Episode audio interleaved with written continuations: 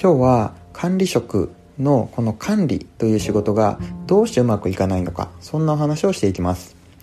リスナーの皆さんの中にもこう管理職の立場だったりこう部下の立場だったりいろんな立場があるかと思います。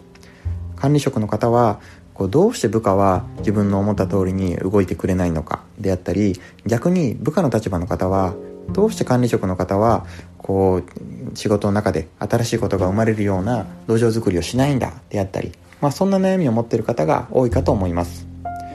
その理由というのは多岐にわたりますが、まあえー、大きな理由の一つとしてはマネジメントとは何をすることなのかというのを正しく理解できていないということが挙げられます。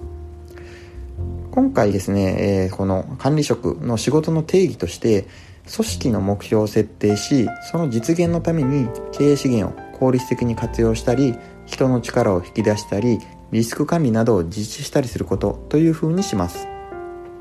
失敗例としてはこう社長からですね、まあ、最近風紀が緩んでいる感じがするから部下を厳しく管理するようにというふうに、え管理職が指示されて、まあ、部下をですね外れた行動を取らないように厳しくルールを決めて管理したけれども結局生産性は上がらないみたいなことが挙げられます。ではですね、えー、っと今回、管理職がこううまくいかない理由をですね、4つに分けて、ご紹介をしていきたいというふうに思います。1つ目の理由としては、目標設定を適切に行わないというものが挙げられます。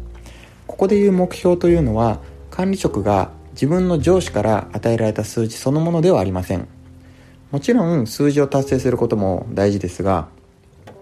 会社の戦略を踏まえた上で職場がどのような状況にあるのかというのを訂正面も含めて部下がイメージできるようにすることというのが必要です。また時には管理職が上司と掛け合ってそもそもの数字の妥当性というのを精査したり場合によってはより好ましい方向に変更するという必要もあります。しかし多くの管理職はそこまで戦略に関するリテラシーが高くないので、まあ、自分のこう人事評価をま考えていると、まあ、数字の達成のみに意識がいってしまいがちになります。本来人々を大きく駆り立てるだと駆り立てるのが、えー、まあこの目標になります、まあ、そのことを忘れてしまっている管理職というのが少なくありません。2つ目の理由としては管理イコール確一化と勘違いしているというものです。昔からですね管理教育という言葉をですねそのまま体現してしまうと、まあ、荒れる学校をですねこうルールを厳しく定めて守らせることで、まあ、生徒をこう逸脱から阻止するという発想が、え、根強くあります、まあ、管理イコール確一化と勘違いしている管理職というのは、え、何々すべきでないとか何々すべきだという部分を、え、強調してしまいがちになります。これはですねメリットもあるんですが、まあ、往々にして部下の萎縮を招いて自由な発想を妨げてしまいます、まあ、管理職の方はこの確一化を推進することで管理業務を果たしているというふうに勘違いをしてしまいがちですが、まあ、実際はそうではないというのが実情になります。失敗例の3つ目は部下の数字さえ出ていればよしとしてしまうものです。通常部下には何かしらの目標が与えられているものですがまあ、その目標の達成を通じて組織の目標が達成されると同時に部下のスキルであったり組織へのロイヤリティが上がっていくことが本来は理想的です、まあ、しかし下手な管理職というのは数字にばかり目がいってしまいます、まあ、そうなると、部下に数字を達成させることだけがですね自分の仕事というふうに考えがちになり、まあ、それはですね数字さえ達成していればいいというマインドセットにつながっていきますまあ、それをし続けてしまうとですね、えー、精神論でとにかく数字だけは達成しろという無茶ぶりが起こってしまったりもします。本来のマネジメントの発想ではこう部下と共に考えて場合によってはコーチングで方法論に根付かせるようにこう誘導したりこう部下の実力を上げていくべきではありますが精神論でとにかく数字をとやってもこう部下のスキルというのはなかなか上がりません。まあ、これを続けてしまうとですねむしろ組織を嫌う人間というのが出てしまう場合があります。最後4つ目のケースはですね人の管理にばかり目が行くというケースです。